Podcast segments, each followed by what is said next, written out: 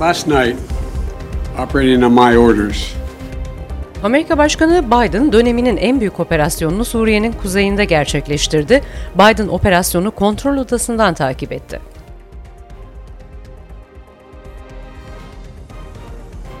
We don't have any evidence through the course of our investigation that leads us to believe that the Taliban knew about this attack.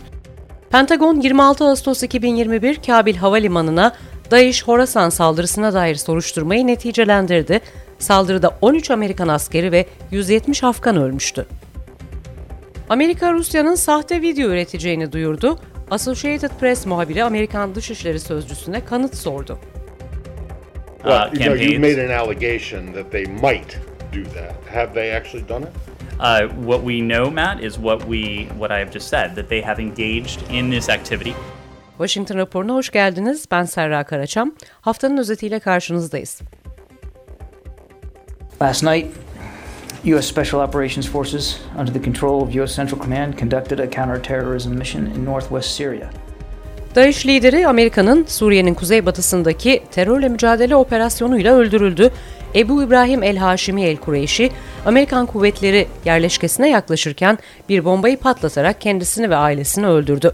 Operasyon Başkan Biden'ın şimdiye kadarki en büyük operasyonu. Amerikaim palu be Suriye ve pagu be manhig Öldürülen Kureyşi 2020 yılından beri Amerika'nın global terör listesindeydi. Kureyşi'nin daha önce başka bir isimle 2008'de Irak'taki Amerikan askerlerince sorgulandığı ortaya çıktı.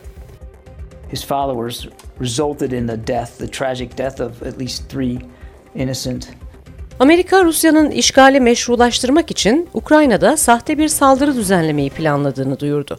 Pentagon basın sekreteri John Kirby, Amerika'nın Rus hükümetinin cesetleri ve yas tutanları betimleyen ve yıkılan yerlerin görüntülerini içeren Ukrayna ordusu veya istihbarat tarafından gerçekleştirilmiş bir saldırıyı tasvir edecek çarpıcı bir propaganda videosu yarattığına inandığını söyledi.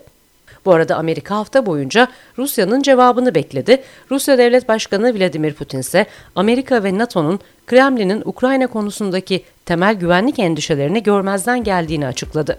Başkan Joe Biden ise Doğu Avrupa'daki NATO ülkelerini desteklemek için Polonya, Almanya ve Romanya'ya 3000 Amerikan askeri gönderiyor. North Carolina'dan çıkan birlikler cumartesi günü Polonya'da olacak. Amerika, Ukraynalı askerlere eğitim desteği vermeyi ise sürdürüyor. Diğer taraftan Rusya muhalefeti, Navalny ise Amerika'yı Rusya'nın tuzağına düşmekle suçladı. Amerika'nın tutumunda Rusya'nın olası işgalinde boru hattına yönelik bir yaptırıma Almanya'nın öngörülemeyen yaklaşımının etkisi tartışılıyor.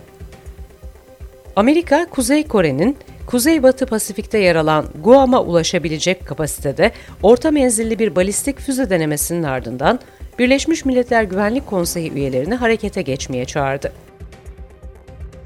The United States has made clear that we are willing to meet with the North Koreans without preconditions, but Son füze fırlatması, Amerikan topraklarını hedefleyebilecek son yıllardaki en önemli fırlatma olarak ifade ediliyor. Biden yönetimi, Kuzey Kore İnsan Hakları Özel Elçisi atamamakla eleştiriliyor. At this point, I want to acknowledge that the investigation differs from what we initially believed on the day of the attack. Pentagon soruşturması 26 Ağustos'ta Kabil Havaalanı'nda DAEŞ Horasan tarafından gerçekleşen ve 170 Afganla 13 Amerikan askerinin ölmesine yol açan saldırının ölümcül tek bir intihar bombasıyla gerçekleştiğini ortaya çıkardı. Saldırının ardından yapılan ilk tespitlerin yanıltıcı olduğu ifade edildi. We don't have any evidence through the course of our investigation that leads us to believe that the Taliban knew about this attack. Saldırıdan Taliban'ın haberi olduğuna dair delil bulunamadığı aktarıldı. Pentagon'a göre saldırı önlenebilir değildi. Eski Başkan Donald Trump dönemi başkan yardımcısı olan Mike Pence Florida'da konuştu. Pence, Trump'ın kendisinin seçim sonuçlarını geri çevirebileceği konusunda yanlış olduğunu ifade etti. Ulusal arşivler ise eski başkan yardımcısı Pence'in 6 Ocak günü kayıtlarını kongreye saldırıyı soruşturan komiteye önümüzdeki ay teslim etmeye karar verdi. Amerika Virginia'da yargıç Vali Yankee'nin Virginia okullarında maskeleri isteğe bağlı hale getirme emrini geçici olarak durdurdu. Öğrenciler üst mahkeme kararına kadar yüz yüze eğitimde maske takmak zorunda.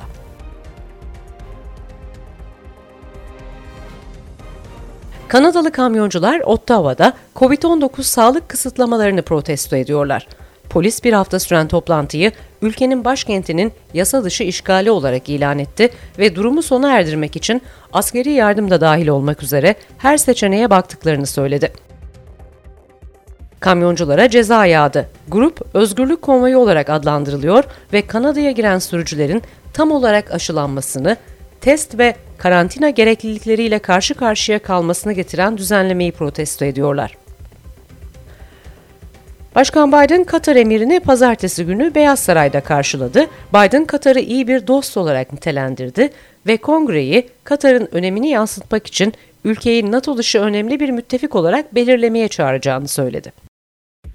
Ve Washington raporunda gelecek hafta Alman şansölye Biden'ı ziyaret ediyor pazartesi günü. Amerikan Dışişleri Bakanı Blinken ise Avrupa Birliği Yüksek Temsilcisi ile bir araya gelecek. Avrupa Birliği Amerika Enerji Konseyi toplantısında Rusya'dan Almanya'ya uzanan Kuzey Yakım 2 boru hattı ve Ukrayna konusunda Rusya ile artan gerilimin etkisi altındaki enerji güvenliğine odaklanılacak. Amerika, Kabil drone saldırısını çarşamba günü kongrede tartışıyor. İnsansız hava araçlarının sivil ölümlerdeki etkisi ve hukuki durum ele alınacak. Amerika son olarak hedeflediği teröristler yerine sivilleri drone saldırısıyla öldürmüştü. The plan was for two hours on site, um, and it speaks to the level of care uh, that U.S. Special Operations Forces used in this mission, uh, which was designed to preserve innocent life.